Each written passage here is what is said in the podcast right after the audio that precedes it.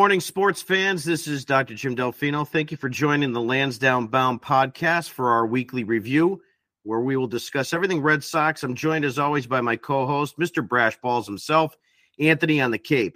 On today's episode, Anthony and I are going to be discussing the following. Number one, James Paxton. So, after 500 days as a member of the Red Sox, Paxton made his anticipated debut. We'll talk about reactions and takes regarding his return to the mound. We also want to talk about Kenley Jansen. Uh, here's a guy that went from the top of the mountain on Wednesday night, and he's a pumpkin this morning on Sunday. Jansen's ERA went up from 0.77. It's now a 426. Kike Hernandez committing error number nine in his errant throw on a double play that could have salvaged the game for the Red Sox yesterday. Pablo Reyes is the newest member of the Red Sox, what that means and more going forward. And then finally, we'll probably finish off with the rest of the schedule for May, what we expect, including guys coming off injury list shortly. Anthony, how are you?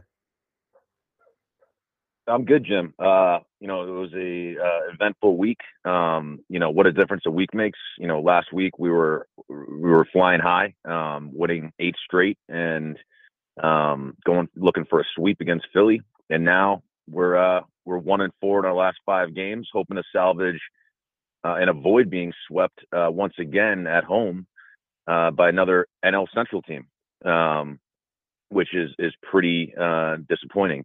And uh, I look forward to, to getting into some of these uh, these great topics. But yeah, I'm, I'm a little concerned compared to last week. So let's start off with some positive notes. Number one, James Paxton, right? Um, what uh, what's your thoughts there? I mean, I, you have to feel pretty good after his his you know return to the mound and his first start for the Red Sox. Yeah, I mean, look, I watched a couple of his games, not necessarily entirely, um, but I watched. I caught some of some of his starts in Worcester, and I told you, I said, "Wow, you know, the stuff looks pretty good. Like he's throwing mid to high 90s, got that 96, 97 fastball. I don't see a ton of movement on it, but um, you know, with good command, pretty, you know, it, with good command, he should be fine. He had a, you know, I saw him let up a home run. He got hit around a little bit in Worcester. Um, but I'm just saying, I saw the stuff. He's always had a great curveball, mixes in a little changeup.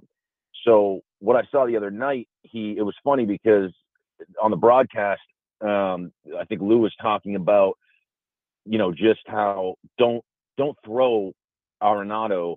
You know, Arenado's been in a huge slump because they've been throwing in nothing but breaking balls. And what do they do? They come out and throw him nothing but fastballs, and he hammers you. You know, the first two at bats. So really, other than just the the at bats against Arenado, who's obviously one of the best players in Major League Baseball, he looked really good. He looked really good for a guy that hasn't started and, ma- and pitched in Major League Baseball in that long. I thought he looked really good. Um, I guess you could say it's been worth the wait. This could be another one of those hits for Chaim Bloom because let's face it, this guy's a good pitcher. It's always been a matter of can he stay healthy and can he stay on the mound. So we need all the help we can get in that rotation right now. And I also don't mind the idea of having, you know, a second lefty in there. Just, you know, just for balance, just for a different look. Um, you know, it's it's nice to have uh, you know, a couple of good left-handers uh, in the rotation. So yeah, I mean, I'm excited about Paxton. Nine, I mean, you know, nine Ks, and, and, really, like I said, just got hit around by Ar- Arenado. So I, I watched stuff looks good. Sorry to interrupt you. Yeah, I watched the Paxton start really critically. One of the things that I noticed, I don't know if you caught it, he did get a lot of calls going his way. Um, some of his, you know, outside fastballs could have went for balls versus strikes. So I know that's going to play a little bit in the amount of strikeouts that he had. Um, but I think he had his fastball command um, and he looked good. I mean, obviously it's a work in progress, but and it is a last place St. Louis team, even though they're taking two out of three at the time of this uh, at the time of this podcast. But moving forward, I think uh, I think we might have something here. Yeah, no, no. I mean, it's it's it's for like I said, for the first time pitching in that long. Uh, you know, first start for the Red Sox, it was pretty good. It was encouraging, and I think, like we said, the stuff. It's really I look at stuff, and I know we got some some some kind of generous calls there. It's it's kind of like Tom Glavine. I want him to expand on that. I mean, I you know I know he's not a soft tosser as much, but I love a I love the idea of a guy working that outside corner, working that low and away and and you know just working it, working it, working it, and getting a little leeway from the ump. You know what I mean? I like that that style of pitching, and I think uh, Paxton has that kind of command. He has that kind of fastball command where he could maybe even you talk about like a Jon Lester at times um, as well. Just working that outside, expanding it a little bit, and then being able to bust you inside, hitting you with that big curve. So it, it, listen, it's it's an encouraging. That was probably the one of you know probably the most encouraging story. We've been waiting for it. We've been wondering. We've been anticipating it, and uh, we finally got to see him, and, and and it was very encouraging. It looked good. Good start. Yeah, I mean, a couple of things that I liked about it. I mean, number one, all right, he gave up the two run home run to Arenado, who's one of the best third basemen in baseball. So if you're going to give up runs, you're going to give up a home run. You it, when you're around the plate a lot, you're to get you're to get hit for home runs like that. But what I liked about the start, um, 58 strikes out of 70 out of 87 pitches. So he went close to 90 pitches, which is a good sample size. Only one walk, Anthony, which I think is really important here. You know, he wasn't putting runners on. Um, uh, granted, I understand it's St. Louis, but you know, it was it was definitely encouraging. And you know, after Sale's start yesterday, which we'll get to a little bit as we go along today, um, like you said earlier, having two left-handed uh, starters in the rotation that can hit, you know, 96, 97 on the gun, uh, it should bode well for the rest of the season. Absolutely, absolutely, and um, you know, especially with with what's going on with Nick Pivetta, um, who who's who's looks like he's potentially on his way out, whether it be to the bullpen or by trade. Um, you know, I think James Paxton, if you're just looking at it like, hey, you know, we know Sale's going to be there, we know Bello's going to be there, we'll see about Whitlock. I'm just saying there's some question marks in the rotation just based on one start. I know it's only one start, but just based on one start, I mean, to me, if this guy's healthy, you know, he's in my rotation and he's always been a starter. He's got experience. He's had great seasons.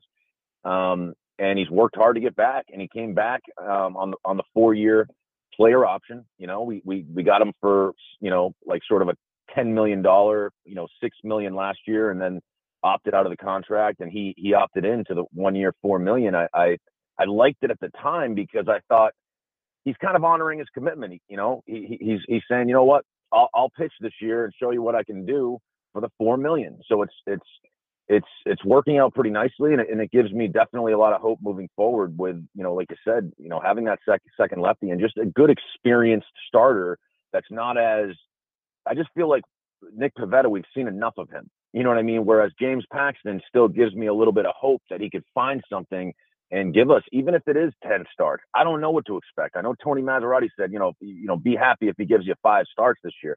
I don't know, five, 10 starts. We could use it. We could use some pitching at least until maybe at the deadline and we, you know, where we can acquire some more. But I think this is a big, big um, thing for the Red Sox with James Paxton. Well, I mean, Paxton definitely offers us bigger upside than Nick Pivetta will, but I know I didn't even mention it on our on my opening, uh, you know, discussion of what we are going to cover today. But you brought up the Nick Pivetta thing, and uh, you know, I don't know how you feel. I was a little bit disappointed in the comments that he made. I mean, you could really go with two schools of thought on that, right? Number one was, you know, what are you thinking, Nick? You know, you haven't been an effective pitcher this season. You've got an ERA that's right around your career mark, if not higher. But the other part of it is is that he's a gamer too, and it's like, no, you know, I'm I'm here to start, and that's that's the job I have. So you can kind of take it both ways. What what's your what's your take on Nick Pivetta? Well, I'll be honest with you. Uh, I did not like the comments. Um, I kind of agreed with what Tony Maz was saying the other day. I heard on the Baseball Hour. Um, you know the situation everybody knows the situation. They asked Tanner, you know, he played a clip, you know, he played the Nick Pivetta clip, and then, you know, I think it was uh, Chris Cotillo that asked him a question, and uh, and then he also played a, a Tanner Houck clip from the spring, and the way Tanner Houck, you know, answered it was completely different, you know. So it's like Nick Pivetta has a sense of entitlement to him, where he's again, it's a little bit of that last year type of mentality where we're putting ourselves first ahead of the team and I don't like that ever. Listen, if you're not aware of the situation and if you don't realize your own self awareness of, first of all, what has Nick Pivetta ever done in this league?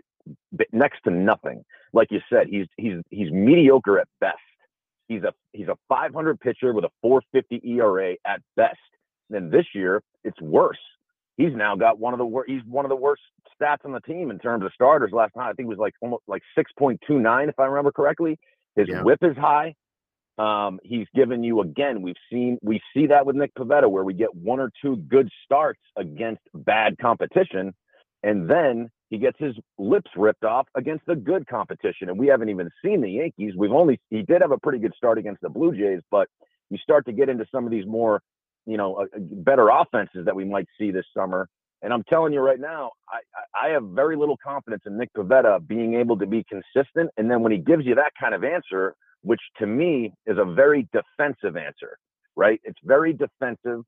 Um, he's not being straight up, and uh, I didn't like the answer. So I, I, I don't. I'm not. I'm not going to give him the benefit of the doubt of being some kind of gamer on that one. I think he was just out of touch, and I don't like that on my baseball team. That sense of entitlement, where you know, of course, everybody wants to be a starter, but it's not up to you, dude. You know, are you going to go to the bullpen and pout or and be a problem, or are we going to have to trade you? Yeah, it's a great it's a great point. The other thing about Nick Pivetta, and I know we discussed this in the offseason, you know, there was a lot of question marks as we still have on the starting rotation. But one of the things that we brought up over and over and over again was where are you going to get innings? You know, who's going to provide the innings if we have a bunch of four and five inning starters on this staff? And we always came back to Nick Pivetta and we said, well, here's a guy that's going to give you 160 innings um, he's going to give us better than five innings per start. So I wrote an article last week on Nick Pivetta on lansdownebound.com, and I and I basically said he's averaging less than four, uh, uh, excuse me, five innings per start. So if you stink that bad that you've got to be taken out, what good is the fact that you have the ability to go longer if you're putting the Red Sox in such a hole that they can't compete for that game? So it really doesn't matter, um, you know, how how many innings he could give you. Um, the reality is, if they're bad innings, what's the point of even being there? 100%. No, it's a great point. And the thing is, everybody talks about um, quality starts, and that's six innings, three runs, which equates to a 450 ERA, which we know he's well over that this year, but sort of in his career. And you say, okay, but guess what? If if if he doesn't go six innings, that that math doesn't add up right? So if he only goes four and change or even five innings over the course of time, we're looking at that's not good enough. The only the only reason a quality start is good enough is because of the six innings. You give me six innings, three runs, I'm in the game, fine. Uh, you know, if you're not giving me the innings and still getting hit around and being very mediocre, that's not that that's not that much value add. And when you look at innings, Tanner Houck is leading the way as, as far as I, I, I know in terms of innings pitched, and he could have gone more. Tanner Houck looks strong to me. So it's like I look at Tanner Houck leading us in innings pitched. I think it's know, close to 30. I don't have it right in front of me, but he's been our number one guy in terms of giving us innings. And I think he could have actually, we could have gotten more out of Tanner Houck. Where I don't look at Nick Pivetta, I feel like Nick Pivetta was is lucky to even be where he's at because he had one start. I don't even remember who it was against, but he had the bases loaded in the first inning. He had the bases loaded in the second inning. I mean, he's barely hanging in there and and he, and he hasn't been that good. So so yeah, I mean, I'm with you. They're not quality innings. He's got a bad attitude. He doesn't seem like he's a good fit. Again, Tony made a good point about him having one year of arbitration, which we've talked about a lot. One year of arbitration left. Well, you put him. We're not going to. The Red Sox aren't going to pay this guy ten million dollars. I mean, no. what is he worth? So it's like, are you even going to tender him for that last year of arbitration, or why not why not trade him now while he's still a starting pitcher? So everybody needs starting pitching. There's got to be a team out there that could use a solid starting pitcher. Okay, and and maybe it's just not the place for him in Boston. So maybe we could trade him, get some bullpen help, and and just wash our hands of the situation. You know, and and listen, the whole thing about winning trades, the whole Seabold, Pivetta. Listen, uh, you know, who cares? Okay, I mean, at this point let's move on. We can't ever let a, a previous trade stop us from moving forward, right? Right. If Jeter Downs sucks, if Connor Seabold sucks, you move on. Don't waste our time. You're not going to bat a thousand on all these trades and all these moves. Sometimes you just got to take the L or say, hey, Nick Pivetta gave us some innings the last couple of years. Fine, no problem. The trade was the trade. Let's not hang on to Nick Pivetta to try to save face on some kind of trade. I don't like that at all. So let's just, I'm ready to move on. I think most people are from Nick Pivetta, um, unless he wants to go to the bullpen and actually give us something there. Well, I think the other part of it is, is you know, when Nick Pivetta was traded to the Boston Red Sox, and I've brought this up on Twitter before that Connor Seabold was really the centerpiece of that trade, and and I know Chris Henry kind of said, you know, no, he wasn't, he wasn't a throw in, but you know, t- uh, even Tyler Milliken has has uh, said the same thing that he, you know, Pivetta was more of a throw in. I think here's the reality: the Red Sox needed to find innings back at the time that that trade was made, and you know what, you, change of scenery he kind of lost his way in Philadelphia. So I think at that time, it was a way for the Red Sox to say, let's go ahead and make this trade. We can instantly put Pivetta into the rotation. He can get us some innings and we can figure it all out later. Well, we're in a different time and place now. We're two years removed from that period, and we've got better starters. We've got younger kids, and we've got guys that are going to replace him. So I just don't see Nick Pivetta as part of the future. And to your point, you know, trading him now, I think, is a great opportunity because in the offseason, a lot of teams probably were not sure,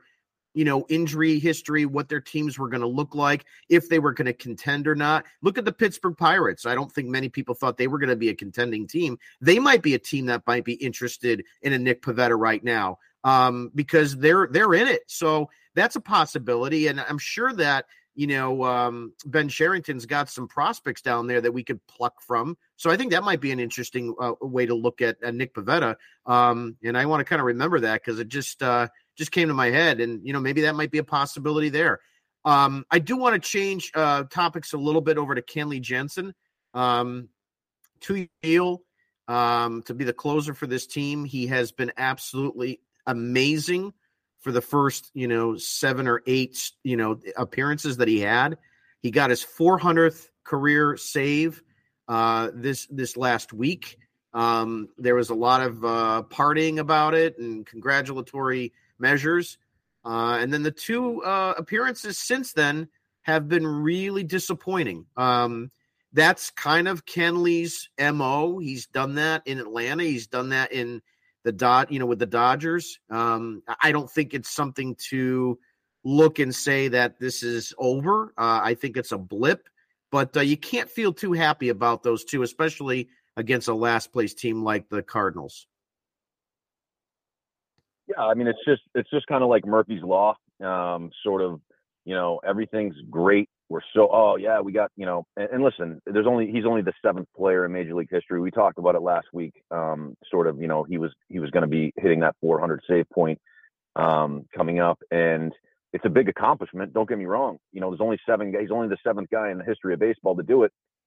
Um, of course you know saves and closers have become you know more of a thing uh, over the last you know 40 50 years but still, it's still an impressive impressive number. And he's been a great closer, and he's and, he, and he's had postseason success as well. But you know, to to have that celebration and really, you know, you know, the whole locker room thing with the video and everybody, and it was such a thing, and he was so emotional. And then his next two outings, he blows, you know, he blows a couple of saves, and, and he blew another save um, not too far long ago. So now, now we're up to three all of a sudden, three blown saves. So um, and then and then last last night was was the most alarming with the pitch clock violations. So um, he needs to get a couple of days off for sure. Obviously, he's not pitching today. I mean, I would give him a couple of days off to get get straight. You know, he could be dealing with a little, you know, a little bit of a an injury, um, back oblique. We're not sure. Uh, the Red Sox are very, uh, they're not necessarily transparent about all that stuff. We kind of got to play the guessing game and, and we see things, but um, yeah, I mean, I would say monitor this guy very closely. Do not overuse this guy and and give him two or three days off just to kind of get him back um, in the right headspace and kind of forget about. Hopefully, we can get a win today and sort of get back on track a little bit um, and just give him a couple of days off to get him him right, and then hopefully we'll just kind of forget about all this. And like you said, it was just a blip on the radar. Well, part of that, you know, uh, blown save yesterday came at the hands of Kike Hernandez, who, again, on a throwing error, his ninth error on the season, on an errant throw, and it could have been, you know, obviously it was a game changer for the Red Sox. Um, I we're, well, we're well, how the one we, thing about oh no, I'm sorry. Go ahead. no go no go ahead. No, go I ahead. was just going to say. I mean, the game was the the save was already blown at that point. No, so that that was the the go ahead run. So in other words, there was no way in heck they were getting that double play. It wasn't a it wasn't hit hard enough. So Valdez did a pre- actually, you know, Valdez did a pretty good job of getting rid of it quickly and getting it over to Kike. Kike is now playing Jay Cutler in the pocket where he's throwing off his back feet. He's almost falling backwards trying to make a throw on a double play ball. I'm sorry that you can't do it like that. It was a lazy attempt. Um, he Yeah. should have held on to that ball. There was no way they were going to turn the double play. So that's where the go-ahead run came in. It was already going to be a, a, a you know a tie game, but at least we were going to still have a chance to get out of the inning tied and, and and go to you know try to win the game or you know go to go to go to an extra frame. But another lazy throwing error from Kike Hernandez. Yeah, that that that cost us the game. But uh, regardless, it was still an alarming outing from from Jansen. I don't want to put it all on Kike. Yeah, I mean, I'm still, you know, in a in a vacuum looking at the fact that it's been nine throwing errors. You know, obviously, I don't know how you fix this over the next three or four weeks um, before you know any kind of recruitment could come in, like you know a Mondesi or anybody of the like. Um, I mean, I know Arroyo is still on the shelf right now, and that's probably why they brought in this Pablo Reyes guy. But I mean, um, we've got this kind of um, you know revolving door of middle infielders. Um, obviously, guys like Valdez coming up from the minors, and now Pablo Reyes. So I don't know. I mean, is this just kind of like uh, you know a Russian roulette with middle infielders, or what do we do here? Yeah, I mean it's it was one of the biggest concerns in the offseason, um, along with center field. Well, center field, obviously, we know what, what happened there. I mean, Duvall was was was pretty good, really good, um, and then Duran um, has been great, but shortstop was really the other concern. And yeah, it's it's been our Achilles heel because the nine throwing errors leads Major League Baseball, and it's like I said, it's it's it's it keeps happening. I'm not seeing, you know, I'm just seeing somebody who really shouldn't be playing shortstop every day. And this kid Reyes, listen, I don't know too much about him. I don't have his his page up in front of me. I don't know if he's played shortstop in the past. Um, you know, obviously you got a couple of, you know, he he he looks, you know, was a good, pretty good, you know, for him. Um, and uh, but uh, no, I mean shortstop, you can't do it now. Mondesi's still a couple of weeks away at minimum, at best. So we could be looking at, you know, when he's available at the end of May, still maybe needs a little bit of rehab. I don't know exactly what the timetable is on him. Uh, I mean, you know, so we could still be looking at two, three weeks. Arroyo, yeah, I mean, sure. I mean, you put Arroyo at short, he's probably not going to be making all these throwing errors, but at the same time, he's not the the greatest defensive shortstop either. And again, this is a guy who's proven he can't play every day. So there's always the injury concern there. So you don't want to put too much on his plate. I don't know what the answer is at short, Jim, in, in, until we get a guy like Mondesi back. I really don't. It's very concerning. Um, they're dropping like flies out there, and uh, it's just it's very troubling. Uh, that's a very it's the most important position on the field uh, outside of pitcher, and you know it's right there with catcher. You know what I mean? So he does have some uh, experience at shortstop. Not, of course, this season um, because it's a short season and uh, he hasn't had the opportunity. But in 2022, um, it looked like in uh, 15 at bats, um, he was a shortstop uh, in 10 of them. I'm not sure how many games that account, uh, was actually, but he did play both second. Uh, he played short and third base for the, um, you know last season. In 21, uh, it looks like he played quite a bit of different positions. He played second, third, short, left, and he was a pinch hitter a number of bats. So he's pretty much all over the place. Right. So he, he's a little bit more of a utility type, almost like an Eduardo Nunez maybe type, where sure he can probably fill in a game or two at short, maybe not be the best, but he can fill in. He's had some experience, but you know, I, I just that's not the position. You know, we're going from having Xander Bogaerts, and listen, I, I've I've been you know um, sort of outspoken uh, about Bogaerts and his lack of leadership, and and you know just not wanting him to pay him that big contract and whatnot. But uh, at the same time, you can't deny the guy was a pretty solid shortstop for a very long time. And he was very consistent and he, and he was on the field. So going from that to what we have now at the position is very alarming. And with Trevor Story, we're getting some good news about him hitting and throwing. We still don't know if the Red Sox plan on using Trevor Story at shortstop. So we don't know the plan there. We don't know if that's realistic for this season. Maybe it is moving forward for a year before we get to Mayer. But the guy I really want to see back as soon as possible is is Al, Alberto Mondesi because I think he's he's a great athlete. I think he's a he's a really good shortstop. I think he's going to bring a lot of athleticism and excitement to the lineup. We're going to be able to get Kike Hernandez out of there because it's just too much Kike Hernandez. It's just you know it's like this guy's in the lineup every single day.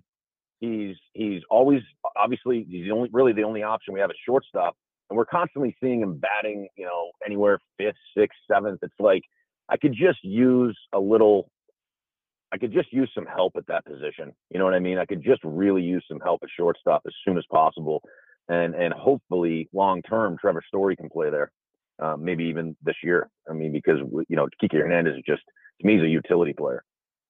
Oh, I, I'm I'm total agreement that he's a utility player and needs to get back to that. You know, I mean, obviously, you know when he was signed here, um, there was a lot of unknown as to who was going to be playing what positions. And then we found out that he was going to be a center fielder.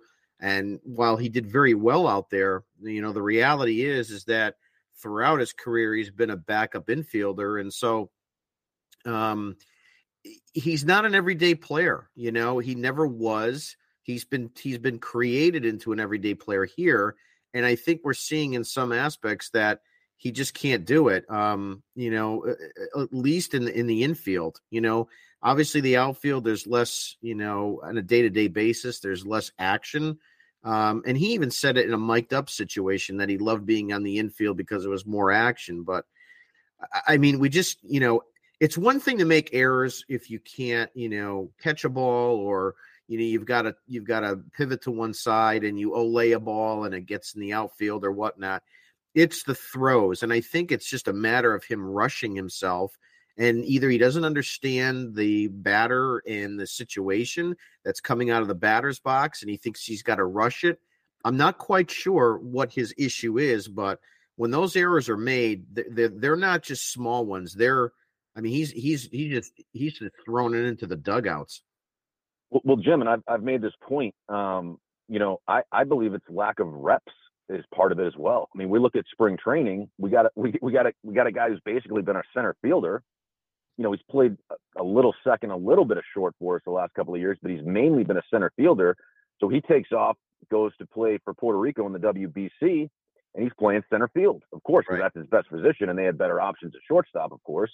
But all those reps where you're going to get comfortable, these are things that maybe could have been corrected in spring training to say, hey, you're not getting your feet set. You're not, you know, you're you are leaning back. You it's it's a lot of lazy sort of I don't want to say mental mistakes, but just lazy mistakes. He's not he's not using the proper footwork and the fundamentals to set himself up for these throws and you're just seeing just the one last night was just a perfect example. It was like he was flat-footed, falling backwards and just threw it right into the, the ground and uh, you know, these and what you were saying, these aren't like tough plays where he's going backhanded into the hole and jumping up and throwing it, and the throw gets away from you or something. These are just routine throws. I mean, that's the thing. These are basically routine throws that you expect your shortstop to to make, and and your shortstop is a lot of times the quarterback of the field. He's your leader out there, and you know, it's just he needs to make better decisions. So last night you put that ball in your back pocket. You know, there's there there was a play on opening day where you know the guy was going to third and he threw that away. It's just like everything is is is is frantic and and and just um, he he's making everything look harder than it has to be on a lot of these routine plays and these routine throws. So it's it's very disturbing. Um, I didn't. I know you wanted to get to Chris Sale. I didn't mean to get sidetracked on Kike because of the because of the error last night for Kenley Jansen, but um, yeah, no, I mean, I mean, we we've said this all along about Kike Hernandez. It's it's uh, he's he's not an everyday shortstop. There's no doubt about it. We've seen it now. We, we that decision to me, that's that's that's that's finished. You're, you know, I don't want to, you know, nobody's going to convince me otherwise at this point. He's he's out. He's a utility guy. Oh yeah, it, it, it's just the problem is is we have nothing better to put there, um, and of course Cora and him have a great relationship, which is uh, good and bad at the same time. If you you know if you catch my drift.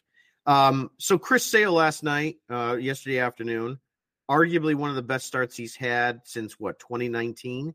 Um, you know, everybody likes to use the word vintage Sale. Okay, I'll I'll I'll drink the Kool Aid but um, very encouraging the last couple starts. No. Well, absolutely, and and you know we talked about this. Um, I mentioned, you know, I wanted to see on Twitter just, you know, it's like okay, you get one good start from Sale, then the next one, you know, he has a bad outing. I said, you know, before I sort of make a declaration here, I need to see him put three or four good starts together. And now what you're looking at is, I believe, if you look at four of his last five starts, and if you just look at his last five starts, he's been incredible. He had the one stinker in there where he didn't strike anybody out. I can't remember. I think that was against Baltimore. So he's had two tough starts against Baltimore. But you look at four out of the last five starts. I mean, this guy last night, I mean, eight innings, you know, 110 pitches. Um, he's got his he's got his whole arsenal working. Um, he did have the one solo shot, but I mean, nine Ks, three hits, a walk. I mean, you look at his last five starts. I mean, he's been tremendous. So I actually did a little tier list for the Red Sox where um, a tier maker list where I kind of put I put Chris Sale in elite because I've seen enough from Chris Sale to say, you know what, he is back. He looks healthy to me. Um, I think he has great stuff. Last night, eight innings, 110 pitches. That's the most encouraging start of the year. I don't care about stats like, oh, this this this game, he, you know, he had these stats. This game, he had these stats. No. Last night is a sign that Chris Sale is healthy. He is the ace of the team. He's the number one starter on the team. It's a shame that we couldn't close that game out for him because he pitched such a great game. And, uh, you know, I think he looks great. What do you think? Yeah, I was very encouraged. Um, it kind of gives you a little bit more vibes of, you know, 2016, 2017, 2018 sales. So you know, I mean, look, if if if we're going to get that kind of production out of him and Paxton, um, you know, I mean, and and you're going to win, you know, hopefully. I mean, last night was obviously the outlier because of the blown save, but you know, if you can get that kind of prediction, you're going to obviously. I know it's old stupid uh, small talk, but you're going to, you know, quote win more of those games than you're going to lose. You know, that's the old saying. So but you know, if you're going to get that kind of start out of him, and you can get something out of Paxton and Bello, I think we'll be fine. I, I think the biggest challenge he's probably going to have, maybe this season, and it, I, I want to segue that into our upcoming schedule for the week. But he is scheduled to start on Saturday night. Um, it is in San Diego. San Diego is not having as good of a year as I think everybody, including San Diego, anticipated. But they are a dangerous, dangerous offensive team. And I think if he can go out and even pitch something similar to that, I'll even take a quality start, six innings, three runs. Uh, but if he can, if he can do that, I think that would be a, uh, that would be a challenge, and that would be a game that I'd look at and say, well, he can he can match with anybody at this point. You know, it doesn't have to be bad competition. It doesn't have to be a lucky outing. It doesn't have to be where you know he was better than others other starts that that will be a barometer for me to say, oh, he can go against anybody at this point. Yeah, no, it's going to be a tough challenge. They have some good hitters over there, and uh, you know, I was just looking at the stats. So, just to uh, kind of illustrate what I was talking about, if you look at four of his last five outings, so you remove the Baltimore start where he gave up five uh, runs in five innings and didn't have any strikeouts. So the other four out of five, you're looking at a 2.05 ERA. Okay. Wow. Six runs in in 26 and a third innings. Um, you're looking at 35 strikeouts to only uh, four walks. I mean, that's that's a that's like a nine to one strikeout to walk ratio. Um, only one home run that he allowed last night, and just getting eight innings, 110 pitches. That's just to me a sign that this guy's healthy. That's the number one thing we talked about all year. Can can what can we expect out of Chris Sale? Can we get 25 starts? Can we get 30 starts? Listen, if this guy, I've said it all along. If Chris Sale is going to pitch like this, you know, and listen, you're going to have a bad start here and there. So we'll just take the last five. You know, you give me give me four really good starts out of five, all year long and you're healthy all year long with good stuff, this team's making the playoffs. I'm sorry. I mean, there's there's no way when Chris Sale is healthy and pitching like this that we're not. I'm sorry. It's just it's just um, the team's too good around him. But uh, you know, that's now the question: is is can he stay healthy all year? And and I, I don't think it's a, a question of stuff. Um, I, and, you know, he always says, you know, he's 34, but his arm's 31. His arm looks great. His stuff looks great. Um, all signs pointing up. And uh, I think it's, it's it's one of the more exciting developments of the of the team so far this year in the first quarter of the season um, is Chris Sale.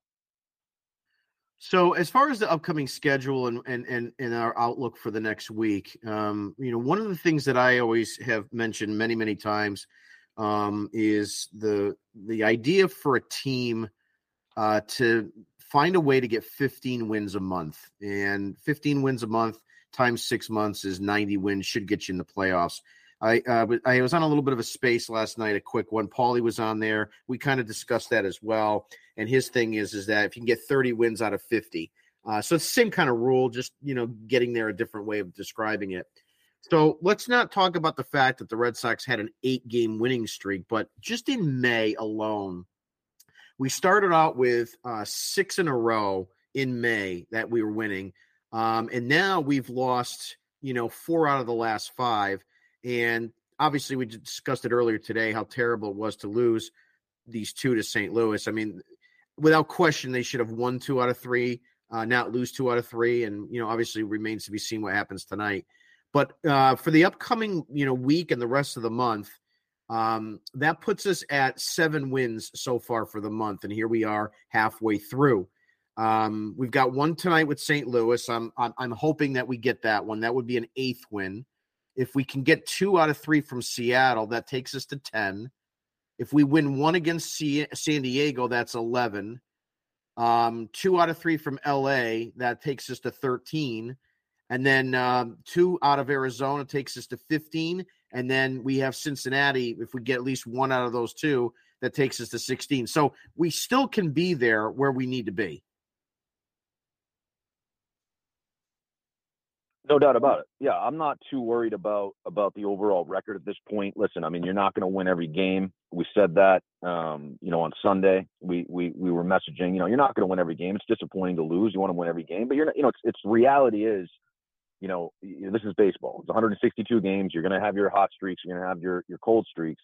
Um, these two here hurt because if you give me a lead with Kenley Jansen on the mound for a save um, in particularly a two run lead like last night, I mean, I want, I'll take that situation anytime. Right.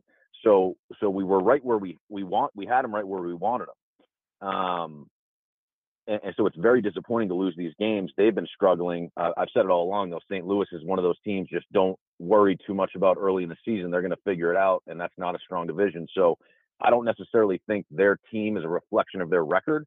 But you're looking at the outlook. Yeah, I mean, you know, we got Pivetta pitching against Seattle this week. Could be his last start. Um, who knows? Um, but maybe a worst case scenario is that he pitches great.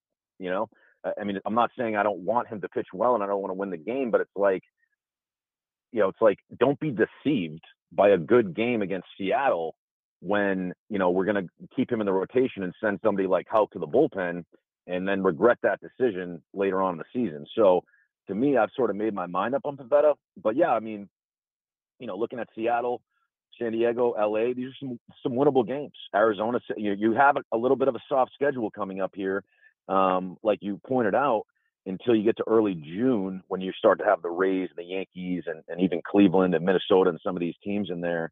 Um, so I think it's very important to get these wins in the books now against you know win these games you should. Um, don't get swept today. We need a big game from Kluber, and uh, you know, for the rest of May, it's it's honestly it's it's a pretty soft schedule. Yeah, you know, you got to win winnable games, right? You know, you can't let them go uh, lose lose. Uh, you can't lose to those winnable games. And, and the fact that you know we don't see the Yankees until June 9th for the first time is alarming. I mean, it's just it's it's it's hard to even fathom, but June, you know, for the most part, it's going to be a tough month. I mean, we are going to have a, uh, a four gamer against Tampa Bay. We're going to have New York. We're going to have Cleveland, which you know, they could still be a thorn in your side, but then it's New York, Colorado, the Yankees again, four games against the Twins. Then it gets a little soft with Chicago and Miami, but then we finish off with Toronto. So certainly no easy task. One of the things about getting back to Pivetta and how I'm going to tie this in is, is that Alex Cora has said that he's going to continue with a six man rotation. So, you know, I'm, I'm, I'm kind of wondering if that still is the best option here. You know, has it helped Sale have these better outings? I don't know. Um, Kluber has looked better of late. Has that had a play in that? I don't know. Same with Bello. Uh, the one thing that I will say is, is it means that the Red Sox are still not, or, or they're torn on what they want to do with Houck and Pivetta because I don't think they want to quote demote either one of those guys um, for the sake of doing so, and that's kind of why they're sticking with this six man rotation. Yeah, listen, I mean, I'm not. I, I like a five man rotation, but that kind of requires you having five pretty good starters, like set in, you know, a little bit more set in stone, or at least having, you know, four starters set in stone and figuring out the last spot. I mean, you know, we have so many question marks still in this rotation, and, and they don't even know what to do, obviously, because you know you you can't bank on somebody like a James Paxton who hasn't pitched in three years. So now we got him back. He had a pretty good, encouraging first start. Okay, great.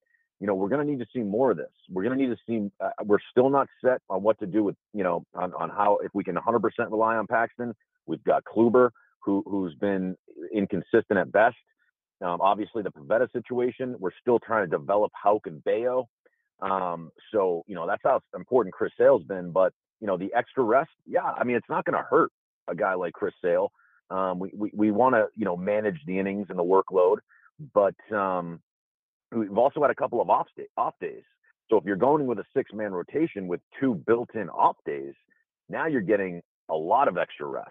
So hopefully what they're doing on some of these side sessions is really working on things um, and putting in some work on the side to, to sort of you know stay sharp and refine their command and just work on some things but um, I think for the time being, it is good to go with a six man rotation. Like I said, you know, get you know get as much of a sample size out of these guys um, as you can before we start making decisions. Because the worst thing you could do is, you know, trade a guy like Nick Pivetta, and then all of a sudden you suffer an injury you know, like maybe a, you know, something with Paxton or whatever, you know, knock on wood. I obviously don't want that to happen, but you know, it's like, oh, you never have enough starting pitching. You know, you trade Pivetta. next thing you know, you're shorthanded in the staff. So it's like, I don't think they want to do something like that um, because they don't have a lot coming up in, in, in AAA either. I mean, you know, Mata and Walter still have some some question marks with command and whatnot, so they're unproven. So um, you don't want to, you know, just you know, make a quick decision with your starters and then end up shorthanded in the long term. Um, so I think a six man rotation for the time being makes sense just because of all the question marks you have in the rotation, Jim. Yeah, no, I'm not against it. Um, I, I, just, you know, like I said, the biggest thing is keeping everybody on pace with their, you know, with their side sessions and not having it interfere in a negative way. I think one of the one of the things you mentioned about, you know, trading away a starting pitcher you know, we talked about that earlier this morning about Pivetta. The reality is, is that we've got guys like Whitlock coming back. Kutter Crawford is going to make one uh, rehab appearance, I think, for three innings, and then he'll be activated on the on the West Coast trip. Um, so we are getting some of these reinforcements back, um, and it's something that the Red Sox have not had for 2023 is a, a full starting rotation, um, a you know an, a, a, bullpen that has been pretty much clear. And when I say clear, I mean you know exactly who's there, and they're going to be there for the short and long term, as well as what I want to call this middle ground. And and I've kind of been a proponent to this for the 2023 season that if we've got a bunch of you know five inning starters, and I know Sale had a great one yesterday, but uh, that's the outlier right now um, with the staff. Is that's been the outlier, not the not the eh, eh, the more the exception than the rule. But having a guy like Kutter Crawford, maybe Whitlock, and maybe Winckowski in a second rotation, like a middle rotation, that they could, you know, pair up accordingly with anybody that, you know, doesn't have a great start, they could kind of rotate those three guys for the fifth, sixth, and seventh innings. And that would hopefully maybe take some of the pressure off a Schreiber, a Martin, and even a Jansen if necessary.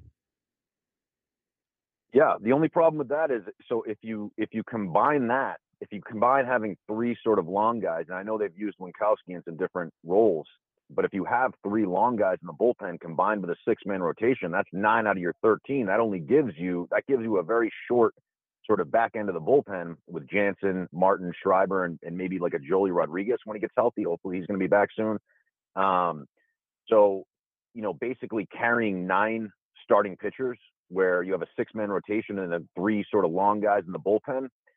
I don't know. I don't know. I mean, we, we had Winckowski had his first bad outing of the year um, on, on, Friday night, uh, or I'm, I'm, sorry, on uh, yesterday, or I'm sorry, I don't know which day it was, um, to be honest with you. But uh, you know, so what was it Friday night on that Winckowski start?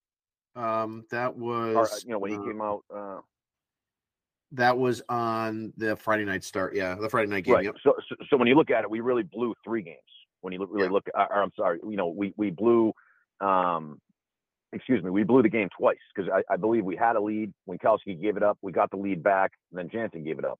Right. So, you know, this is this has been the most, uh, you know, this has been the hardest time the bullpen's had sort of all year in that in that regard. Where there's a time when we hadn't had a blown save all season. So now we've got a few, and um, I'm just wondering if it's too much of a tax on the back end of your bullpen when you have essentially nine starters on your staff out of the 13 spots. So they're going to have to make some tough decisions. You make a good point about Whitlock. I don't want to get my hopes up too much with him um, because uh, you know anytime you have that elbow issue, I need to see it. Um, I need to see if he's healthy, and and and it's it's still a big concern with Garrett Whitlock. So I get what you're saying, and I like that idea. I think that would work a little bit better if you had a five man rotation, don't you think? No, listen. So that's part of the reasons why I was, you know, more adamant for a five man rotation to begin with. But I, I, think part of the issue is, is that, uh, and and you've brought this up before that you know there always is an injury bug somewhere, and kind of like these starting rotation situations kind of work themselves out because someone's in, someone's out. But if these guys are all coming back, if we're going to be getting Kutter and and Whitlock back, and we have a we have a six man rotation, and we have these three guys as long relievers. I mean, there's really no place to put them, right? I think that's that really becomes a problem. We talk about having nine potential starters if you want to talk about those three um, bullpen guys long relievers, but you've got these nine pitchers. I mean, we really don't have an we don't have an option, right? I mean, it's outside of Bello going back down to the minor leagues because he's got team options. Um, and and that would be that would be such a drastic disservice, and and that's a topic for another day. But they really don't have the options. There's nothing nothing they can do. Um, and then also too, you know, to that point, we know that Joely's Rodriguez is coming back. I think he's got he's supposed to join them on the West Coast trip. So what does that do with Bleier and Bernardino? Because we can't carry three left-handed relievers out of that pen. Right, and, and not not to mention even Ryan Brasier. I mean, once you get fully healthy, you only got 13 spots. So if you're taking up nine of those spots with starters, and when I say starters, you know what I mean, like Whitlock, right. Crawford, Winckowski, all these guys who are essentially starting pitchers. Whether what role we put them in, we'll see. Um, that only leaves you with four spots left. you know what I mean? So you've got to make some tough decisions here, and, and that's where I think a trade comes into play. I mean, it really so you make a good point when if we can get Whitlock back healthy and we still have Kutter Crawford, I, I, think we can still stretch him out and use him as a starter if we want. Um, so you know we might have to be looking at an odd man out situation with a guy like Nick Pivetta because we need more we need more depth in our bullpen. Um, not to mention a lot of these guys, you know, you're you're going to need a mop up guy, right? You're going to need lefties. So um, as far as I'm concerned, just to touch on the lefty thing, you're not going to carry three lefties. And the bottom line is the guy I am done with is, is, is Richard Bleier. I mean, I am sorry. You, you, you keep bringing this guy into situations to get left-handed batters out, key situations in a game. We saw a horrible one last Sunday when he, when he took Tanner Houck, when Cora took Tanner Houck out of the game to bring in Bleier to face Schwarber and the guy gets lit up like a Christmas tree. I mean, I'm sorry, you can't be coming in there. I don't care if it's a lefty or a righty. His numbers are terrible against lefties. He's not getting the job done. This is well, another situation. Well, well, it's just real quick, just another situation that I was talking about earlier. Take the L. You made a bad move. You know, the whole Barnes situation with Bleier. Don't get held up on that. If Bleier sucks and he can't be a, a value add to this bullpen, just move on. Don't worry about saving face on that trade because this guy's garbage. Yeah, and, and, here's the thing too. Even if Bleier was pitching a little better, and I know some of these guys on Twitter, they're like, "Oh, he's going to come around," and and so forth. The reality is, is we don't have the time for him to figure it out because we've got better options that are either coming back from injuries or we can go and pluck other guys out of there. And and the reality is, right now, I mean, you look at what Bernardino's doing. This kid's been pretty damn good. And I have no reason to make him be, you know, the guy that gets taken out of this situation because of Richard Bleier. So it's got to be one of those situations you say, look, Bleier, you're the worst of the bunch. Even though you may be okay later on in the year, we can't wait for that. So you got to be the first guy out. And of course, if it's Joely's Rodriguez coming back, you can't have these three lefties. So Ryan Brasier's going to make it again the next cut. They're not going to get rid of Brazier because they're going to need a right hander. So I think I think what I would do if I was Bloom or I was, you know, Alex Cora, is I would say, all right, let's continue with the six man rotation right now. Let's have, you know, Winckowski and Kutter Crawford be the long guys. And I would pick specific options for Whitlock where he could be a seventh or an eighth inning guy, maybe go seven and eight, but at least kind of give Schreiber or Martin some uh, opportunities to rest, or maybe when Kenley needs, uh, you know, he's having a struggle like he is right now. Maybe that's when Whitlock is your eighth inning guy, and it makes Martin your closer. So I think they have some really good options in there to kind of mix and match because I don't want to see this bullpen, which has been, you know, quite a surprise so far early on. I don't want to see them blown out and taxed. Absolutely. No, it's it's it's it's a great it's a great point. Um, you know, you can't you can't you need depth there. So um, there's a lot of big question marks coming back. I want to see Whitlock in the bullpen because, and, and this is another reason I like Winckowski and Crawford in the bullpen as well. These these guys in particular, um, you know, as opposed to say Houck and Bello, because those guys are more strike throwers. I mean, Garrett Whitlock's going to come in and pound the strike zone. He has good stuff. Um, he's going to be very effective in two to three innings. So I'm all for that. Um, I think over the next couple of weeks, when we get Joely Rodriguez back, we figure out what to do with Pivetta. We get another starter two out of out of Paxton. You know, we start to get Whitlock back and and, and Crawford back. You know, there's some going to be some decisions that have to be made, and, and and you're 100% right with Bernardino. This guy's been pretty pretty damn good, really. Ever since that first start that looked a little shaky, um, he's just gotten better and better. And I just I feel so much better about having a Bernardino than I do a Bleier. And uh, you know, so th- there's going to be some tough decisions that have to get made with this pitching staff coming up here in the near future. So Bernardino right now uh, for us in 2023, he's got a 174 ERA, seven strikeouts, and a WHIP of about it's 1.06, but a WHIP of one. Uh, nine hits in 10 innings, uh, two earned runs, and a 231 opposing opposing batting average. Uh, two walks in 10 in a third inning. So he's done the job and and he has no reason to lose his job um, to Richard Bleier. So I think Bleier's got to be the guy that's going to either have a phantom injury or he's going to have to be DFA'd. And frankly, um, I, am not going to miss him. I, he's he's he not only has he not been effective, but we can't wait around. If this is going to be a team that is going to compete for an October spot and be in the playoffs, we can't wait around for Bleier to figure it out. And it's no disrespect from him. I'm not being a jerk. It's just that we can't wait around for it. Right. And, and I've said it from the beginning, too. There's just something about Bleier that just is the opposite of inspiring confidence. I mean, I just look at him and he just looks like the classic and we, we know he's led Major League Baseball in meltdowns the last couple of years as well. But he's just that classic Calvin Schiraldi, Bob Stanley, Matt Young. He just has that look about him where he just doesn't inspire any confidence in me when he's coming in the game. And he just has has, you know, blown game, blown season written all over his face as far as I'm concerned. I don't know what it is. I just I've had that feeling with him all along. Um, it's nothing personal. It's just it's personal because I love the Red Sox and I want the best for the Red Sox. I'm a diehard Red Sox fan, so I've seen enough of Richard Bleier. I think a lot of people have, I called the baseball hour with Tony about it. I mean, I'm sorry. If you're a lefty specialist and you can't get lefties out, you're throwing 86 miles an hour, you got no place on this team. So to me, Pivetta and Bleier are really the two guys that are going to be the odd men out. And when we have enough starters and we have enough lefties in the bullpen, we can always add later in the season you know, to to get some depth in our pitching staff if we need it. But I think Bleier and Pivetta are the two guys that are going to be the odd man out soon. Yeah, you know, and and we're going to wrap it up now soon, Anthony. But here's here's the splits on the guys, right? So Brandon Bernardino is a left-hander, and I know I'm I'm really dumbing this down right now, but he's there to get out left-handed batters. So he's faced 17 lefties.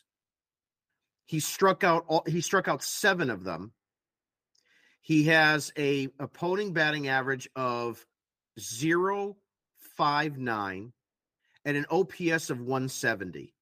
He's getting the job done against lefties. Contrast that to Richard Bleier. He's had 19 um, left handed batters. He's given up nine hits, two home runs, uh, lefties are batting 474 off of him with an OPS over 1300.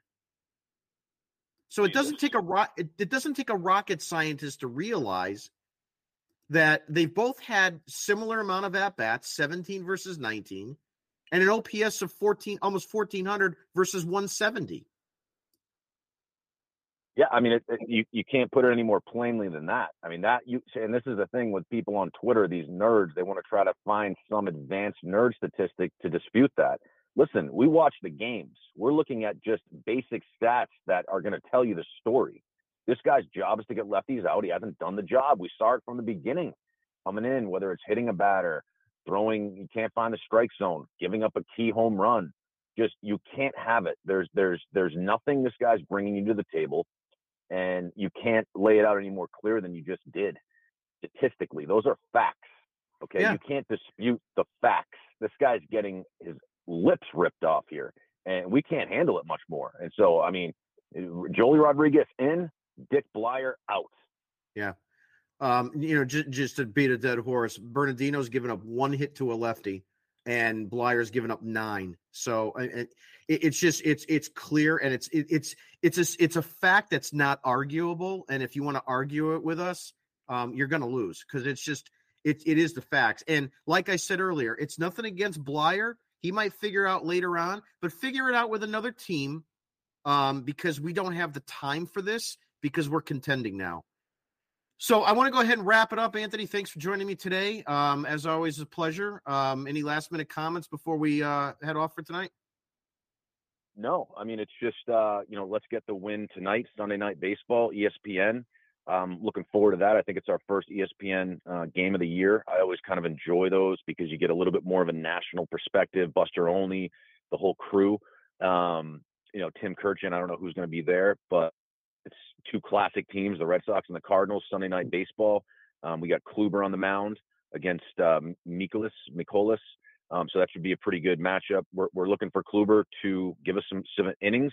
Um, we obviously don't have Jansen tonight, so we'll see if we get into a save situation, who it's going to be, probably Martin. And uh, we'll probably see Brasier, and depending on, you know, because we don't know how many innings we're going to get out of Kluber, but keep us in the game. Uh, let's not make any bad errors that are going to cost us the game, any mental mistakes that are going to cost us the game. Keep grinding, and let's try to avoid the sweep and have a great game and get a win. All right, Anthony, thanks very much. We'll talk to you soon shortly. Thanks, Jim.